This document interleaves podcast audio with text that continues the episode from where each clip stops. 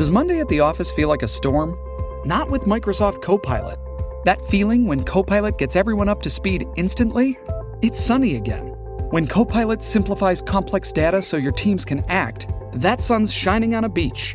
And when Copilot uncovers hidden insights, you're on that beach with your people and you find buried treasure. That's Microsoft Copilot. Learn more at Microsoft.com/slash AI for all. Waiting on a tax return? Hopefully, it ends up in your hands. Fraudulent tax returns due to identity theft increased by 30% in 2023. If you're in a bind this tax season, LifeLock can help. Our U.S. based restoration specialists are experts dedicated to helping solve your identity theft issues. And all Lifelock plans are backed by the Million Dollar Protection Package. So we'll reimburse you up to the limits of your plan if you lose money due to identity theft. Help protect your information this tax season with LifeLock. Save up to 25% your first year at LifeLock.com slash aware. Please join me in welcoming and thanking new patrons. Bridget, Nicole Davis, Kelsey, Amanda Milton, and Cheryl Greco. To see how you can support the podcast and get rewards like early commercial-free access, weekly bonus episodes, immediate access to over 600 Patreon exclusive episodes, and more, please check out our donation tiers at patreon.com slash creepypod. Now...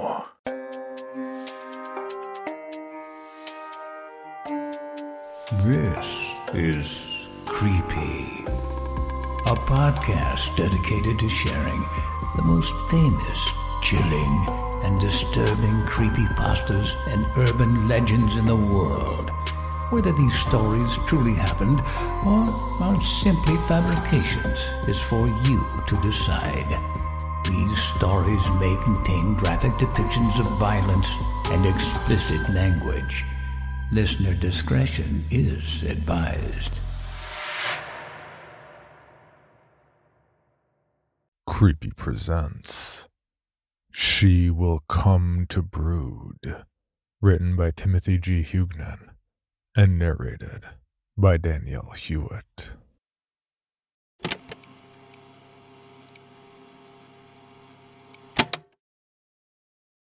Who would believe the things I've seen? Even if I had friends on whom I could unload my heavy thoughts. My estrangement from normal society is the reason for the confessional and emotional tone in my reports. Stop chiding me for that. Or fire me already. I know the department won't permit a personal diary, for fear of its discovery. Yet, who wouldn't assume it was fiction? I ask this seriously. So my case reports will have to do for both our needs at once. Edit out what commentary you find superfluous or subjective, if it means that much to you. There is no hotel in Augustus Valley. Marie, an older widow who lives in a humble trailer on Broad Street, took kindly to me on my first assignment here. Now Marie keeps a cot ready for me in her sewing room. In fact, I'm in my room as I type this. She now refers to it as my bedroom, rather than her sewing room. And I can hear her snores through the decrepit mobile home's paper thin walls. I have become very fond of the cute old woman. I feel a little guilty that she still believes that I'm a staff writer for the Goldenseal. She's even subscribed to the quarterly magazine and places issues prominently next to her rocking chair in the living room. She must not read them, since she hasn't yet asked why my byline never appears. Of course, I still keep my badge locked in my car's glove box and hide my snub nose revolver the best I can, though women's fashion isn't well suited to conceal carry. These folks can spot law enforcement, like they can pick out a doe in thick cover at a hundred yards. Sometimes I feel like they can smell the department on me, even though they don't know it exists. The closest thing to a coffee shop in this town is the Exxon's convenience store. A few tables crowd the corner with an everlasting pot of burnt coffee and a noisy cappuccino machine. Just two years ago, they installed a wireless router, and it's the only spot in town with free Wi Fi. Three days ago, needing a break from Marie's well intentioned nosiness, I was at one of those tables to work over some details from another current investigation. After some time, I stood to rest my nearly crossing eyes and refill my coffee. Setting my styrofoam cup and a quarter next to the register, I looked around for the cashier. Hello, Brittany, I said. Getting a refill here. I was alone. The cashier stood outside. Her four year old Nevaeh's tiny hand swallowed in one of hers. Her other hand hung loosely at her side. Smoke curled up from a cigarette between two fingers. A few high school kids also stood around, all staring up at what I first assumed was just a flock of birds flying low in the cloudy October sky. But posters blocked a clear view out the windows, and I knew this had to be something stranger than a bunch of crows to command such attention. I joined the group outside.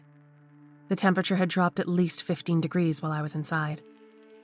I zipped up my jacket all the way and blew on my hands. Brittany stretched her free hand up and out, pointing the smoke end of her cigarette toward the spectacle. It was indeed a flock of birds, but not all of the same kind. However, what had aroused their curiosity, and mine, now too, was not the diversity of species, but what they carried bundles of sticks, thistles, vine lengths, and various pieces of trash. A few turkey vultures dangled long pine boughs from their talons. A pair of blue herons worked together to suspend an American flag. I can only assume, as unlikely as it sounds, that they ripped it from a pole. For the short, starry end hung in strips and fluttered in the wind. Ironically enough, a bald eagle also flew among the motley flock. But instead of the flag, it grasped a scarecrow by its flannel collar. Since I know of no farms in Augustus Valley, it must have been previously decorating someone's lawn for the harvest season. Detached from any kind of backbone, its drooping straw stuffed limbs swayed, pressing on me the image of a dead man being carried away. The last threads fixed to its lolling head gave out as we watched. And down fell the painted sackcloth face into the tree's orange hands. Though hindered by their payload, these birds flew steadily and stone faced over the river, toward the mountains on the other side. Obviously, these weren't common migratory habits. I retrieved my binoculars from the jeep and scanned the sky.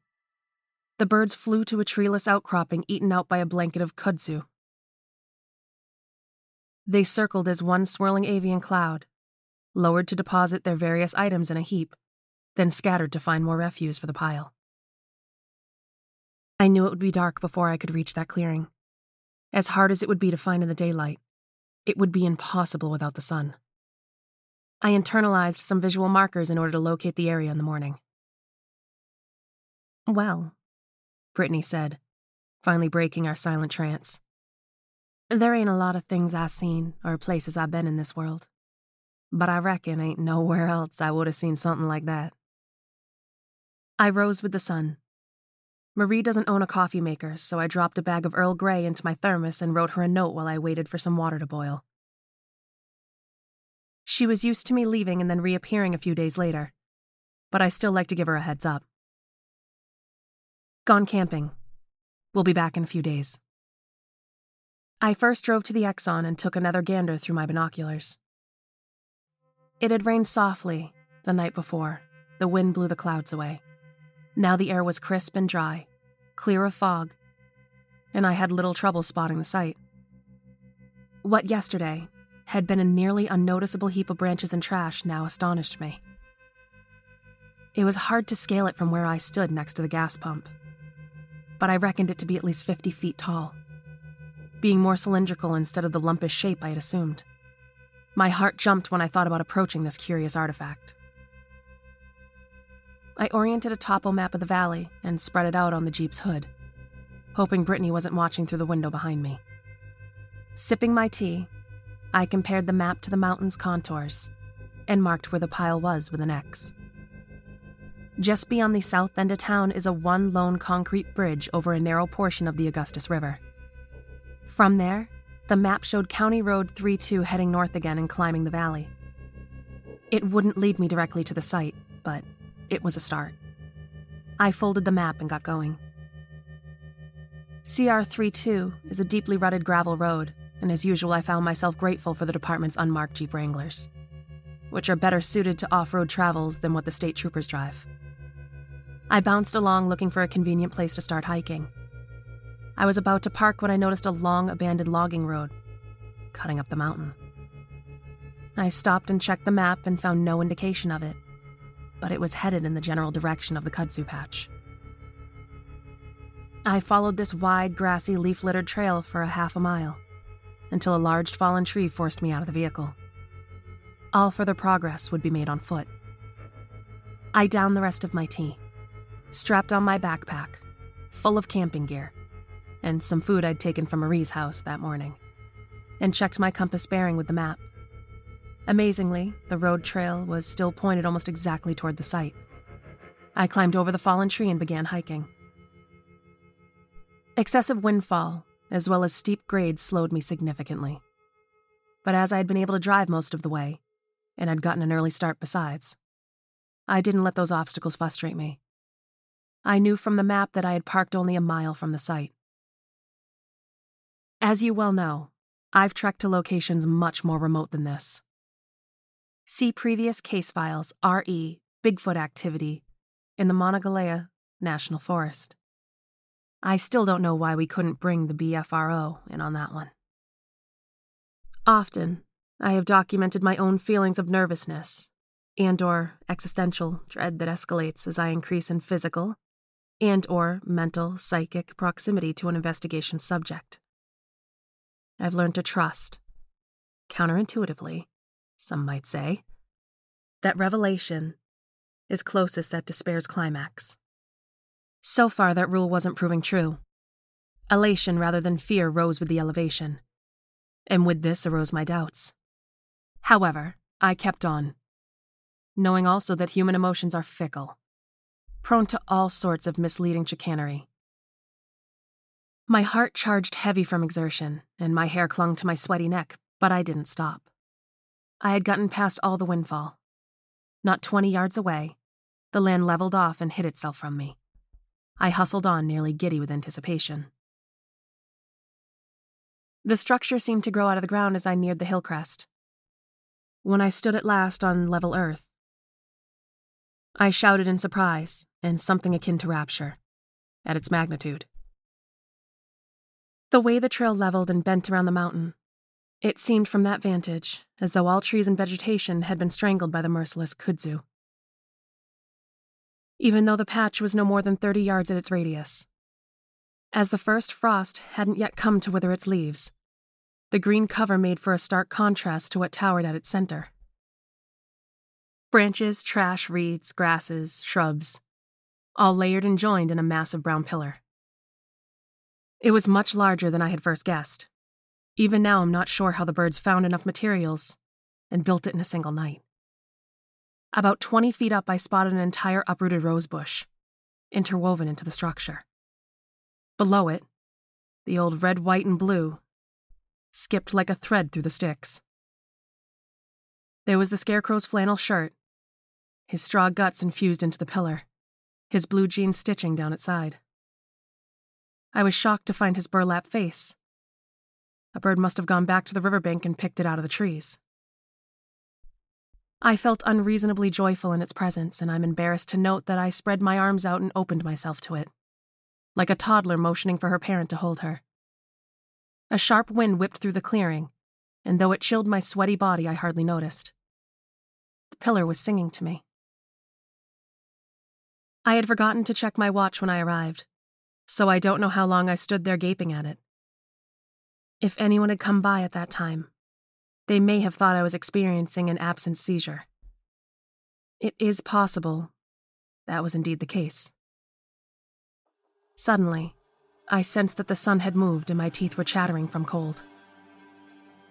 It finally occurred to me that whatever force had caused those birds to build such a thing could also be manipulating my emotions. I tried to regain a detached, objective perspective by focusing on data collection. By pacing out a certain distance and comparing my compass's clinometer reading with the trigonometric table in my notebook, I was able to calculate its height to be roughly 87 feet. Its base circumference I paced out at nearly 90 feet. I used my phone to take some photographs of the site and structure, which I will attach to this document, though you should already have access to them in the cloud.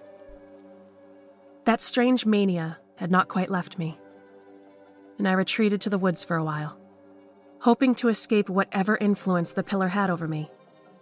Not wanting to set up camp on the steep trail that I had already traveled, I hiked around the bend beyond the clearing.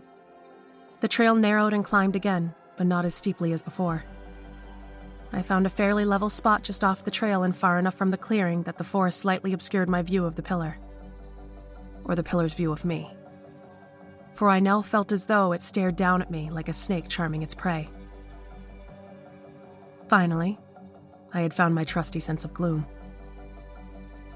There was little to note the rest of the day. By recording my observations for brief periods, then withdrawing again to my tent to settle my thoughts and emotions, I managed to keep the nest from muddling my wits to the point of uselessness. I had already come to refer to it in my notebook as the nest, even in my ignorance of what would follow. These periods began as 15 minute stints, followed by 15 minutes of rest in the tent.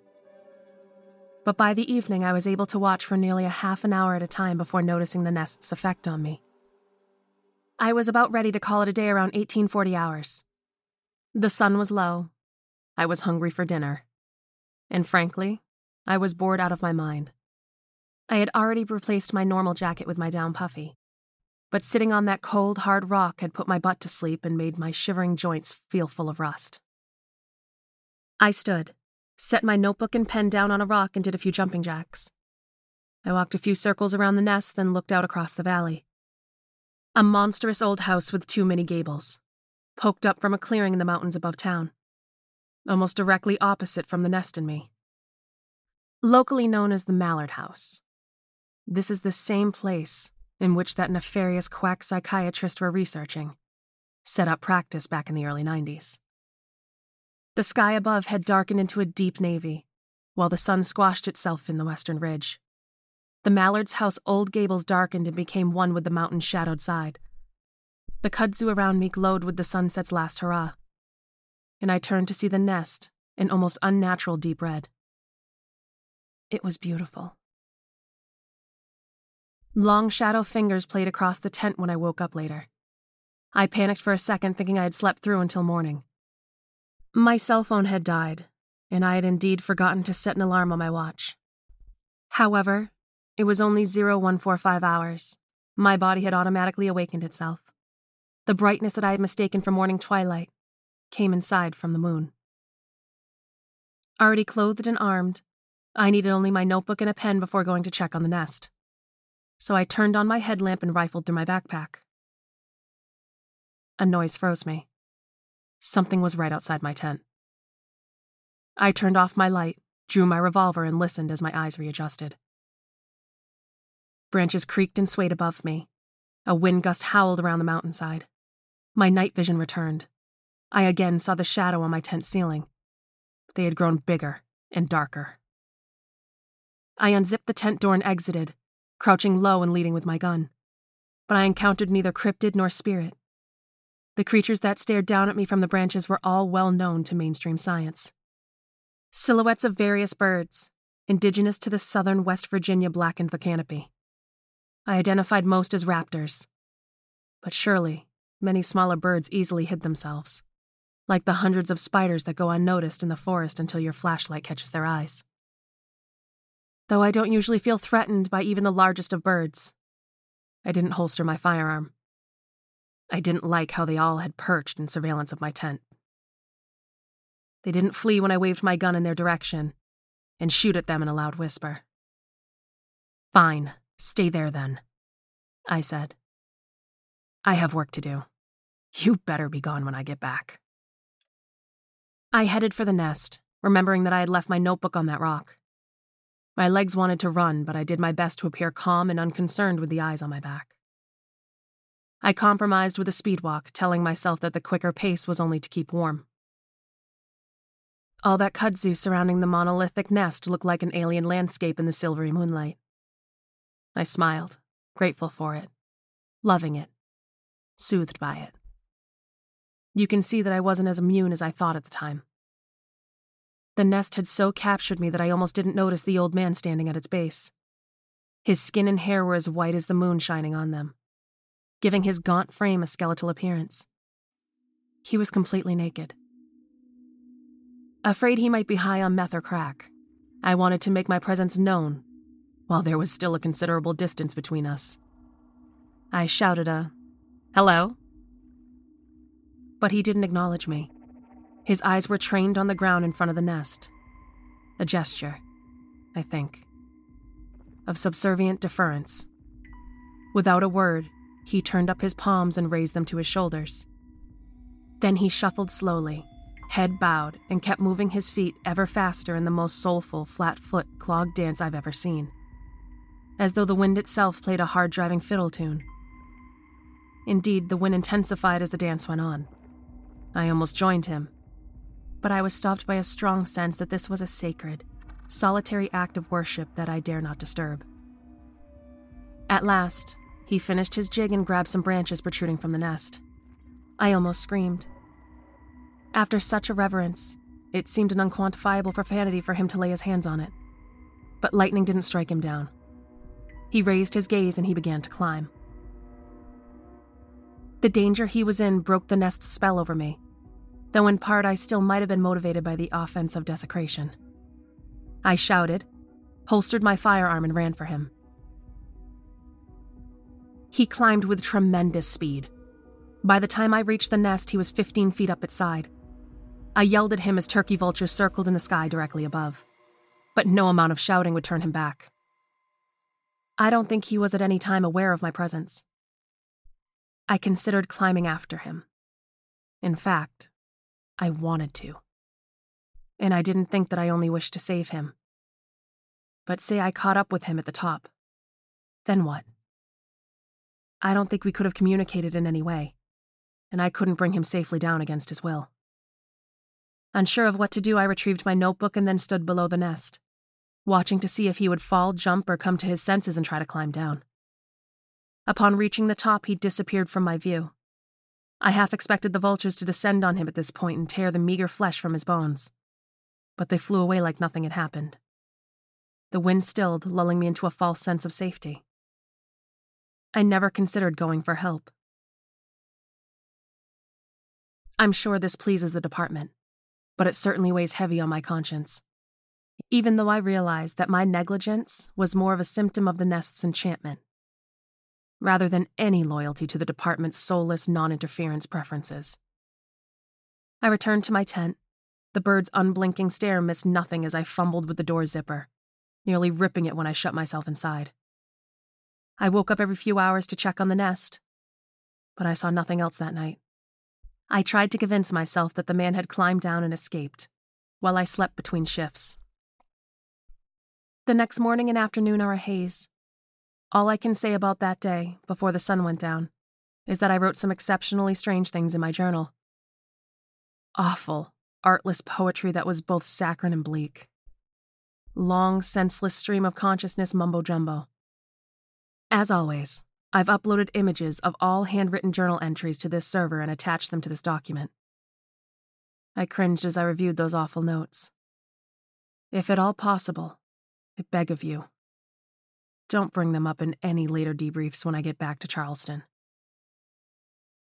Again, I failed to set a midnight alarm and I again woke up at 0145 hours, my tent still surrounded by the birds. I was still wary of them, but this time I didn't pull my gun. A gathering of crows is called a murder. Owls sit in parliaments. Vultures circle in a kettle. Power walking to the clearing. I wondered if there was a name for such a unified collective of so many diverse species. A teenage girl stood where the old man had been the night before. She was also naked. In contrast to the man's ghastly and malnourished appearance, this girl's form was the epitome of youth and pure, unadorned beauty. While I am healthy and moderately fit, nature has stuck me with a wide, blockish frame that doesn't conform to popular aesthetic convention. Even in her peril, I envied this girl for her smooth, dark skin and fluid curves. However compromised my mind was at the time, Alarm bells still sounded from some deep, untouched place. Maybe the guilt I had felt over my responsibility for the man had weakened the nest's hold on me. My heart raced, my mouth went dry. This time, I would intervene. This time, I would be a savior instead of a stenographer. I would run at her as she danced, get her out of this place, even if I had to knock her unconscious. I prepared to run. Did I just take one deep breath? Two? Did I wait there for a full minute before acting? Did jealousy overrule my compassion so that I wished her demise? Or was I intoxicated by the sight of that tall monument? Did my mouth water in anticipation of the girl's worship? Envious not of her physical form, but of her destined union with the nest? She had no dance prepared. Instead, she raised a small rectangular object above her head. The wind howled. She hesitated, but only for a second before she found her resolve. She threw it at the ground and stomped on it. Then she knelt. Vultures began to circle. My legs finally started to move, but it was too late. The girl was an even better climber than the old man. Come down! I screamed. Please! I don't know why I bothered, and I admit this only for the sake of full disclosure in documenting these strange happenings. I was glad I hadn't stopped her. The vultures flew away as she disappeared over the apex. I searched the ground for what the girl had trampled. Her offering was nothing so mystical as a dance. It was just a cell phone, now smashed into pieces. I'm not doing my job. My sleeping bag was fully zipped, and its hood was cinched down so that only my nose and mouth were exposed. The department pays me to observe and record everything. Claustrophobia overcame me. I thrashed, fumbling inside for the drawstring. I reckon I looked like a caterpillar, struggling uselessly against a wheel bug's attack. I found the string, forced my head through, but I hadn't loosened it enough, and it caught around my nose for a second. When it got wide enough to let out my shoulders, I hastily ripped the bag zipper open and sat up. Great clouds of my breath filled the tent and condensed into thousands of droplets on the ceiling that came together and dripped back down on me. The cold immediately made my upper body ache, and I wished my cocoon hadn't caused me to temporarily lose my mind. I haven't recorded everything yet. My watch read 0328 hours. Not that long since the girl had ascended. I haven't observed from the top. I grabbed my notebook and cell phone, forgetting that it was dead. The moon remained bright and unobstructed in the clear sky, so I left my headlamp in my coat's pocket. The birds were not congregated as thickly above my tent as before. Instead, they lined the trees along the path's edge. My brisk walk broke into a jog, which escalated into a sprint as my excitement swelled. Nobody was at the nest space but myself. It seemed to lean over me as I gazed up at its crown. I remember jotting down a few notes, but what you'll see in the attached images are just idiotic, senseless scribbles, like a kindergartner pretending to write in cursive. Despite the supposedly scientific motivation guiding my ludicrous actions, I dropped both pen and notebook to the ground. Then, at some level, remembering and believing my pretense, I picked them back up, putting my pen in my pocket and tucking my notebook into the back of my pants. My clothing suddenly felt repulsive, and I considered stripping down completely. I sensed that my euphoric feeling would increase if I conformed to the ideal previously witnessed. But I didn't. I reckon that this rebellion was due to my ingrained guiding distrust of positive feeling. Though this unfortunate result of my continued employment at the department has aborted more potential relationships than I care to think of, it kept me alive that night. Still clothed, then, I found holds and closed my hands on them. The wind picked up. The wood was smooth and felt surprisingly warm in my palms. My eyes rolled back and I closed their lids as an electric prickle coursed through me. I opened them again. I was doing this to observe, after all. And saw the vultures circling. I wasn't as fast as the girl, but I was quicker than the old man. My weight seemed to decrease as I rose. My hands and feet never struggled to find secure holds. I paused only to peck a kiss on the scarecrow's rough painted skin.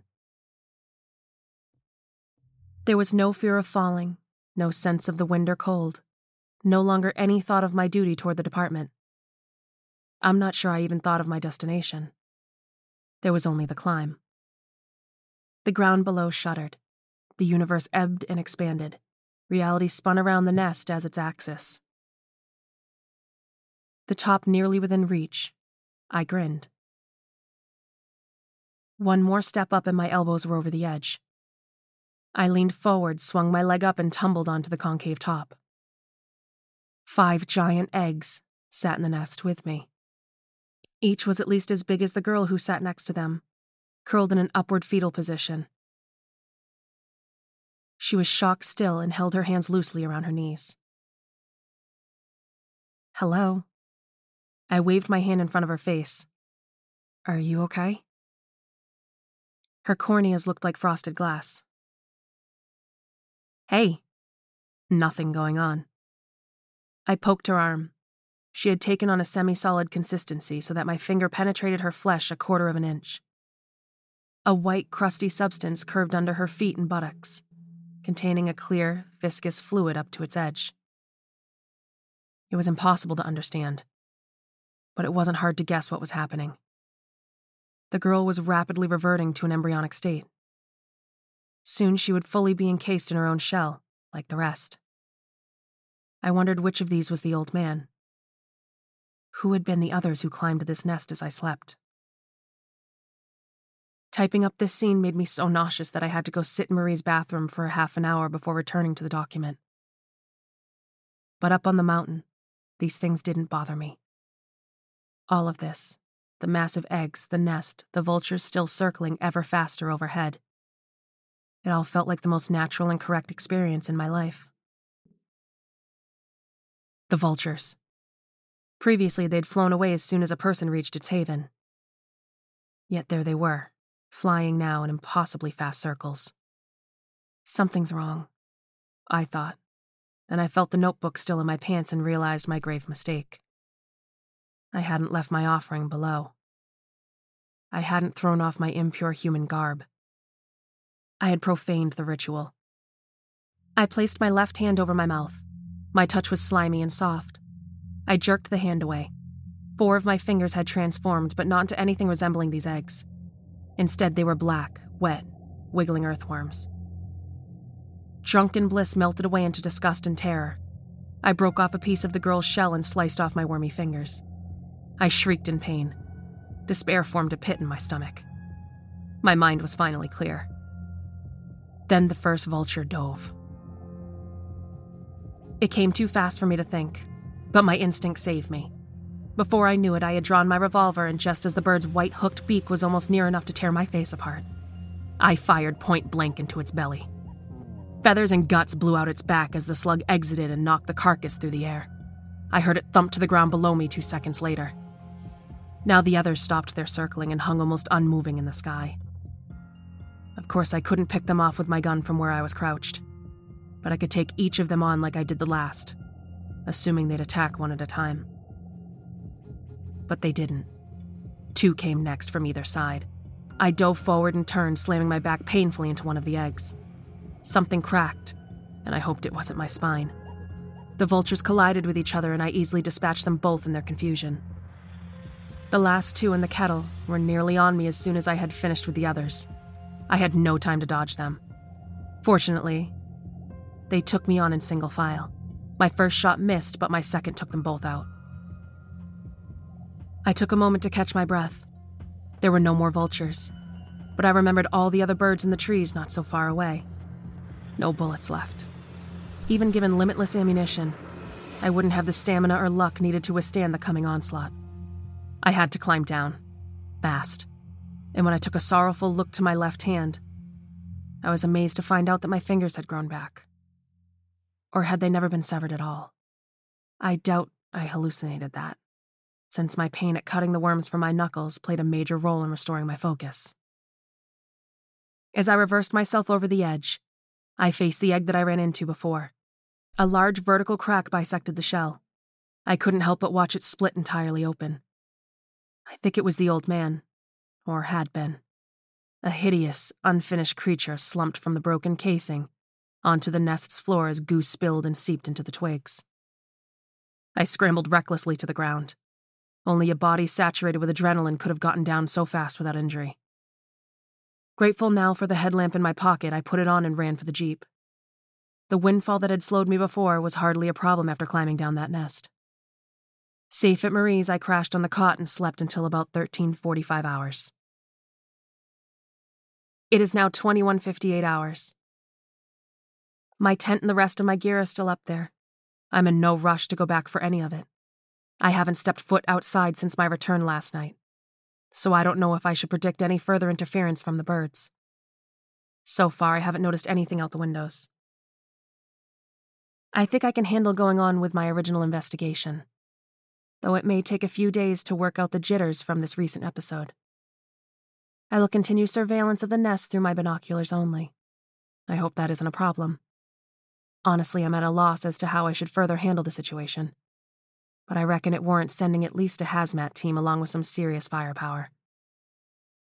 I would call this in over the phone, but to be honest, I'm not ready to actually hear myself voice any of these things I've written. Instead, I've labeled this email with a high priority indicator so that you'll read my report immediately. I shudder to think of those eggs and to imagine what beasts will hatch from them, or what creature might soon come to brood. Notes follow from the investigator's handler. A team was dispatched to the site the morning following the receipt of this report. Upon arrival, they found that the described structure had been built over a large cavity of unknown origin, and the ground had collapsed under its massive weight. The investigator later admitted that she had not continued visual surveillance as she had promised and could not ascertain as to what hour the collapse occurred. Our team repelled in without incident and successfully retrieved all necessary biological remains to be transported to the lab for further study. Four human fingers were found in addition to the other specimens. DNA testing confirms the investigator as their source, though she is missing no fingers on her own person. All necessary evidence secured, the cavity was filled in. So far, no further abnormal animal or human activity has been observed. Following their proper archival, all photos were deleted from the investigator's devices, and her notebook was burned and replaced, according to our protocols. Unfortunately, the investigator failed to obtain digital images of either the specimens prior to the metamorphosis or the intact metamorphic encasings. After undergoing extensive psychiatric debriefing, the investigator was given a week's paid leave, after which she resumed her prior investigation. Hello, Bill Band here from the All 80s Movies podcast to tell you about Factor Meals. Eating better is easy with Factor's delicious, ready to eat meals. Every fresh, never frozen meal is chef crafted, dietitian approved, and ready to go in just two minutes. You'll have over 35 different options to choose from every week, including Calorie Smart, Protein Plus, and Keto. Also, there are more than 60 add ons to help you stay fueled up and feeling good all day long. Get as much or as little as you need by choosing your meals every week. Plus, you can pause or reschedule your deliveries anytime. We've done the math. Factor is less expensive than takeout, and every meal is dietitian approved to be nutritious and delicious. What are you waiting for? Get started today and get after your goals. Head to factormeals.com slash 80smovies50 and use code 80smovies50 to get 50% off. That's code 80smovies50 at factormeals.com slash 80smovies50 to get your 50% off today. Waiting on a tax return? Hopefully, it ends up in your hands. Fraudulent tax returns due to identity theft increased by 30% in 2023. If you're in a bind this tax season, LifeLock can help. Our U.S. based restoration specialists are experts dedicated to helping solve your identity theft issues. And all LifeLock plans are backed by the Million Dollar Protection Package. So we'll reimburse you up to the limits of your plan if you lose money due to identity theft. Help protect your information this tax season with LifeLock. Save up to 25% your first year at LifeLock.com slash aware. For your bonus episode, Creepy presents Fog. Written by Joseph K. If you're reading this, then I'm dead. And you're standing aboard a derelict Cyclone class patrol ship, the USS Mistral, with our engines dead and our electrical systems non functional. I am, was the XO of this vessel, Lieutenant Commander Ryan Simmons. Please read this carefully. If you're an officer or enlisted man in the United States Navy, this is an order. Scuttle this vessel immediately. Do not finish this letter. Get off the Mistral at once and send her down. Consider this a quarantine scenario. All hands are likely dead. God help you if they're not. We're eight days out of Kirkwall, tracking an intermittent and scrambled distress call from what appears to be an Icelandic fishing vessel, the Magnusdotter, deep in the no fishing zone of the North Sea. We found the vessel, or rather, we found a mile wide streak of oil and fragments, the largest of them still burning. The night before, the enlisted man on watch reported seeing a flash of light on the horizon. The Magnusdotter's crew was nowhere to be found, except for one lone fisherman, unburned and floating at the far end of the debris field. He'd been shot in the forehead with a small caliber revolver. When we fished his pale blue corpse from the frigid water, he was still clutching a fishing knife in one clamped hand. What we were able to piece together from the fragmented and confounding evidence was that for reasons unknown, the crew had been in a conflict, resulting in the murder of at least one sailor and the eventual sabotage and destruction of the ship. Visibility was only a few hundred feet as we spent the next day drifting silently among the debris in hopes of finding a survivor. The crew was already visibly shaken by the discovery. The grim dread of the fog and lone smoldering pieces of the Magnusdotter that collided with our hull unsettled even the most seasoned of us. We'd expected an easy cruise, and the simple retrieval of a dozen thankful Icelandic fishermen. What we got, at first, was a silent and oil slick coated sea, a single corpse, and more than a few nagging questions. The Mistral had just been serviced after an extended tour with the Atlantic Fleet in Bahrain before transfer to the North Sea.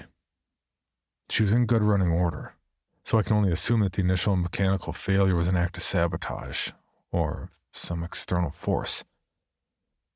It happened the first night, when our final sweep had been completed and we returned to the site of the Magnusdotter's first transmission.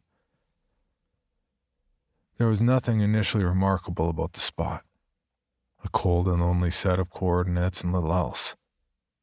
I was in my cabin, just settling down when the call sounded from the captain, offering little information, just a stern order to meet him on deck. Dressing quickly, I emerged from my cabin into a cloud of palpable unease and fear. The enlisted men and the junior officers were coursing through the ship towards the deck, like panicked rats. No one made eye contact or spoke.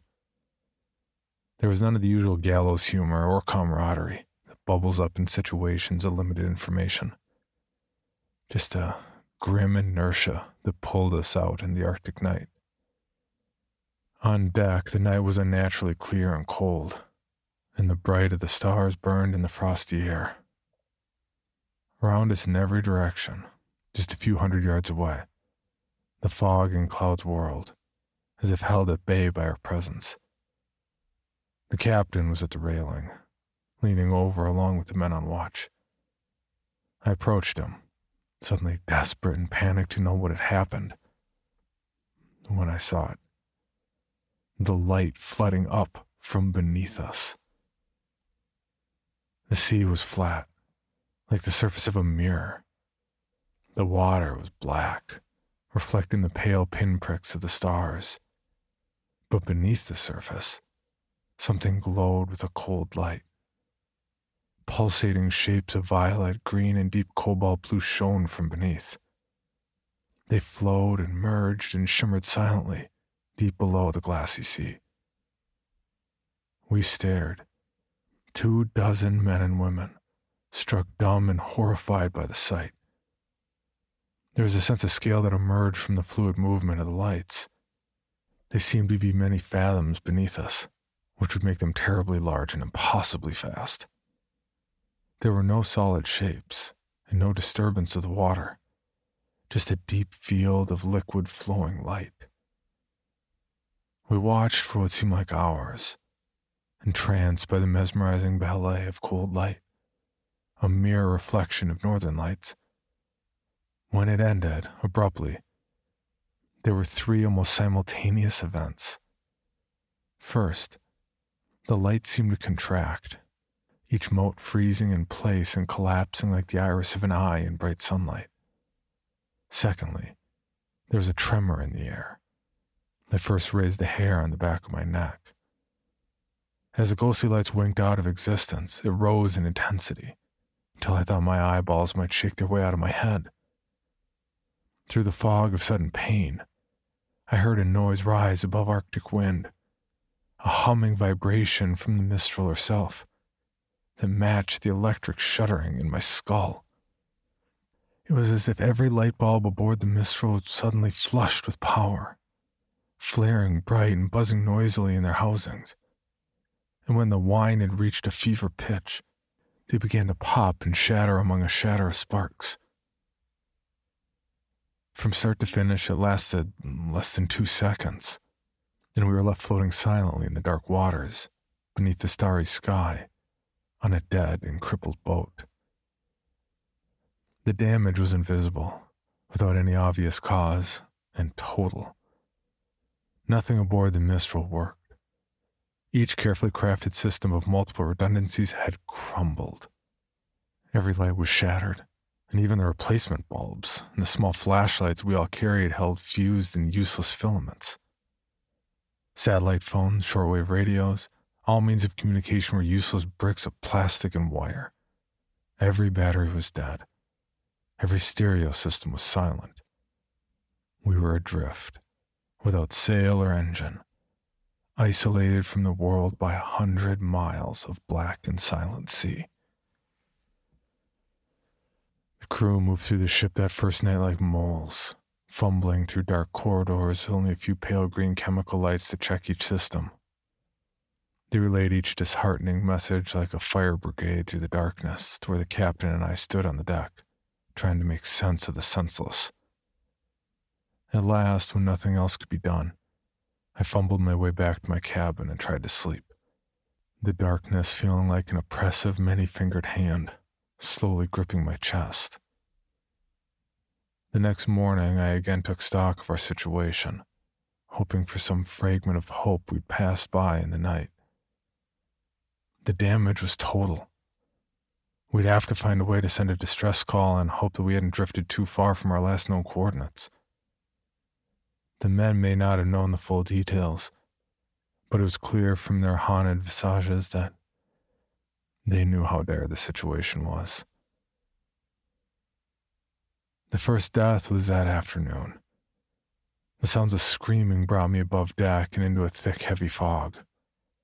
High in the gloom, I could see bright, burning specks of light descending slowly.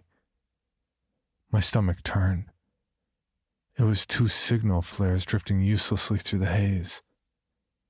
Some damn fool had fired the signal flares I burned with an unfamiliar and foreign rage and rushed through the fog to the foredeck with hatred in my blood and my fist clamped tight. The scene that emerged from the fog broke me from my stupor.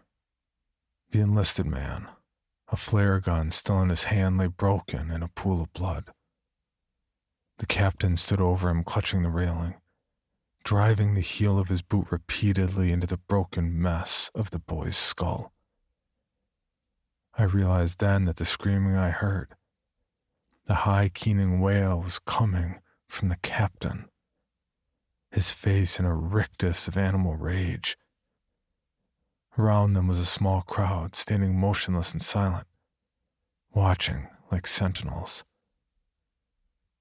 The captain turned to see me and dropped into a crouch, his fingers wrapping around the flare gun, and he raised it level with my eyes.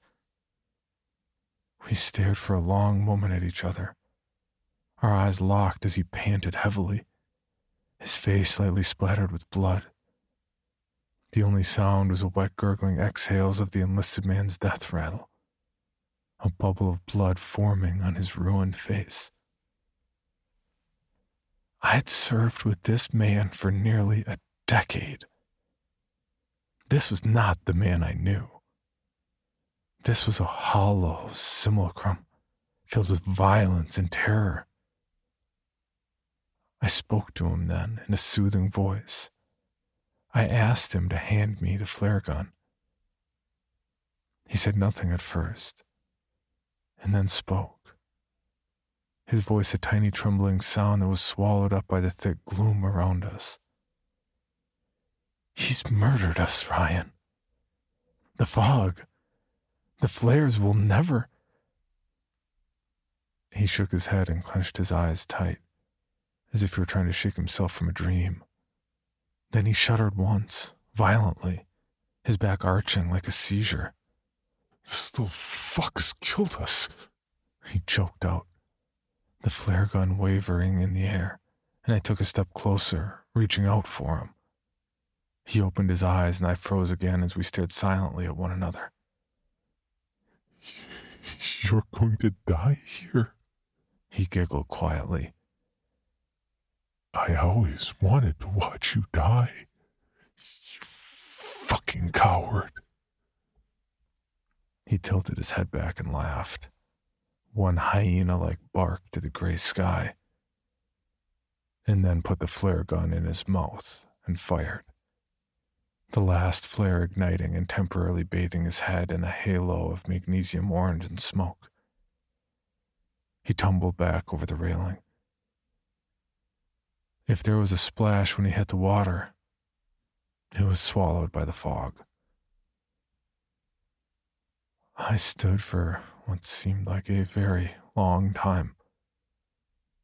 It slowly dawned on me that I was alone, the silent audience having melted away below decks, no doubt taking the grim tale with them.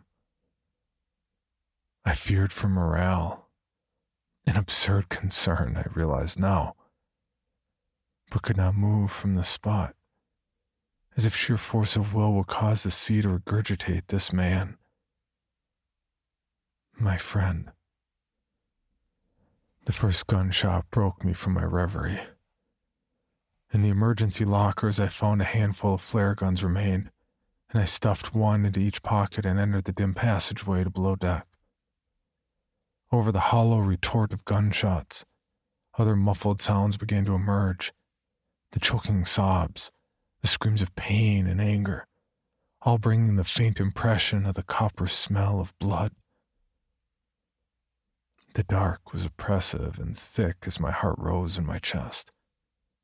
The pale, fading light of the chemical glow sticks that hung at regular intervals illuminated the bare corridor, and I moved slowly toward my cabin. It had been sacked, and my service pistol was missing. The next two cabins held the corpses of the junior officers, their broken forms still in their bunks, skulls open like blossoming flowers under the point blank shots. I felt the distinct and irrational desire to run on deck and leap overboard, to swim away from the boat into the unknown sea. I gripped a flare gun and held it out ahead of me less like a weapon and more like a talisman, and began to pace slowly down the corridor to the enlisted bunks. The door was wide open, and the smell of blood and fear and shit was nauseating. As my eyes slowly adjusted to the dim, I saw a field of bodies, torn, shredded, and scattered by bullets and makeshift clubs. A few of the men still moved, twitching slightly. I watched in frozen terror as one man, his face a mask of blood and rage, turned up his head to regard me, and with a weak cry of rage, began to drag himself with his arms, trailing a broken and shattered leg towards me. From the shadows, another form pounced on him, a boot digging into the wounded man's back with a wet cracking sound. I recognized the attacker's face in the green chemical dim. A quiet and bookish young man. Like the captain, this was not the man I knew. This was a beast that wore his skin. He reached down and grabbed the wounded man's jaw, thumb slipping into his mouth. The wounded man growled, a feral, mindless sound, and tried to bite down, but his attacker gripped tight and pulled. The jaw came off with the sound of tearing tendons and an ululating shriek that vanished into the air. I was no longer breathing, holding silently at the entrance. But the attacker snapped his head up to see me, nostrils flaring. The jawbone hit the floor with a meaty sound, and he lunged towards me with silent animal grace. I fired the flare gun, and it hit him square in the chest. His shirt caught fire, and all air escaped his lungs with a sudden forceful exhale. But impossibly, he continued on towards me. As I passed through the portal and slammed the door, the fire had climbed into his hair and he was squealing now, his clawed hands still outstretched toward me. I felt him impact against the door and saw that nightmare visage wreathed in fire through the small porthole, lips already burnt away to reveal two rows of perfect teeth. He wailed and began to smash his burning form against the door. Once, twice, three times, and then silence. I raised my eyes to the porthole and saw only the faint image of the burning shape as it disappeared into the darkness. All conscious thought evaporated, and I fled from that charnel house. I've barricaded all entrances to below deck now, and have doomed myself to slow death at the hands of the enveloping cold. I can still hear the living ones down there, screaming and banging on the doors. They are not the men I knew. I console myself with this thought as I leave them in the dark to starve or murder each other. If you have read this far, and have not fled these waters, or, God forbid, are still aboard the Mistral, then I beg you again, leave now while you can. Do not look below deck. There are none of us left to save, and certainly none worth saving. It's cold now, and the fading day surrendering the wan gray light to the dark. There are no stars this night nothing but the heavy blanket of night. If I could get below, I would find some way of destroying the Mistral, like the brave men of the Magnusdotter. But it's too late. The most I can make of my last moments, as all feeling flees my extremities, and writing becomes impossible, is a warning. Please Send us into the deep. Tell no one you found us and never return. There are things and primal desires older than man and forces beyond the grasp of our simple minds, and they dwell here beneath the frozen sea. For more information on this podcast, including how to submit your own story for consideration, please visit creepypod.com. You can also follow us at CreepyPod on social media and YouTube. All stories told on this podcast are done so through Creative Commons Share Alike licensing or with written consent from the authors. No portion of this podcast may be rebroadcast or otherwise distributed without the express written consent of the Creepy Podcast production team and the story's author.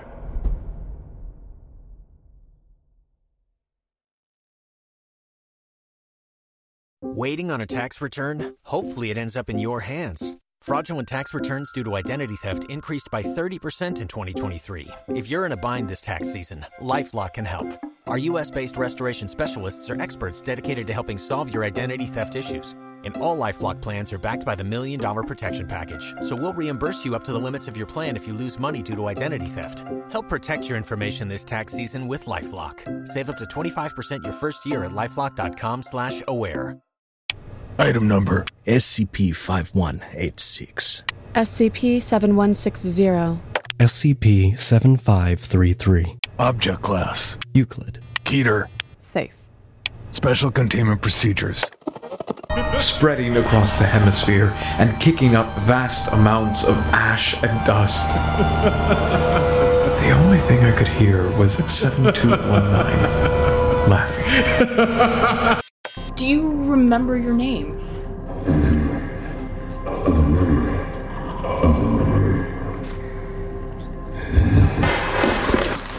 Heartland Counseling.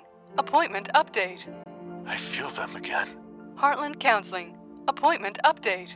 They're in my ears! Heartland Counseling. Appointment update. Nobody understands! SCP Archives is a weekly fiction podcast. Each episode, we dive into the strange, the unknown, and the. Find us on Apple Podcasts, Spotify, or at scparchives.com.